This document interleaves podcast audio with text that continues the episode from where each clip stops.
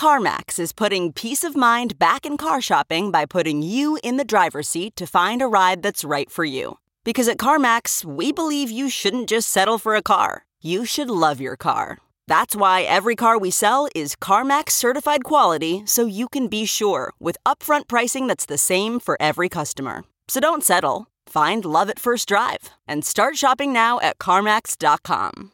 CarMax, the way car buying should be. This is Merriam Webster's Word of the Day podcast for Saturday, February 20th. Brought to you by the new Merriam Webster's Advanced Learners English Dictionary, designed for students and teachers of English as a second language. Learn more at learnersdictionary.com. The word of the day for February 20th is saxicolous, spelled S A X I C O L O U S. Saxicolous is an adjective that means inhabiting or growing among rocks. Here's the word used in a sentence. As a graduate student, Pam studied saxicolous lichens above the tree line in three different parts of the Canadian Rockies.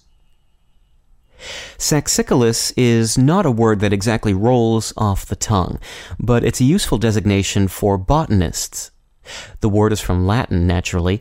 Saxum is Latin for rock, and colous, meaning living or growing in or on, traces back to the Latin term cola, meaning inhabitant.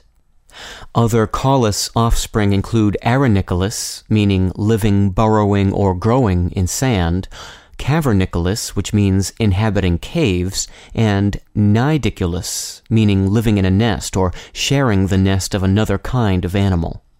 All of these words were coined in the late 19th and early 20th centuries to describe the flora and fauna of our world. I'm Peter Sokolowski with your word of the day. Thanks for listening.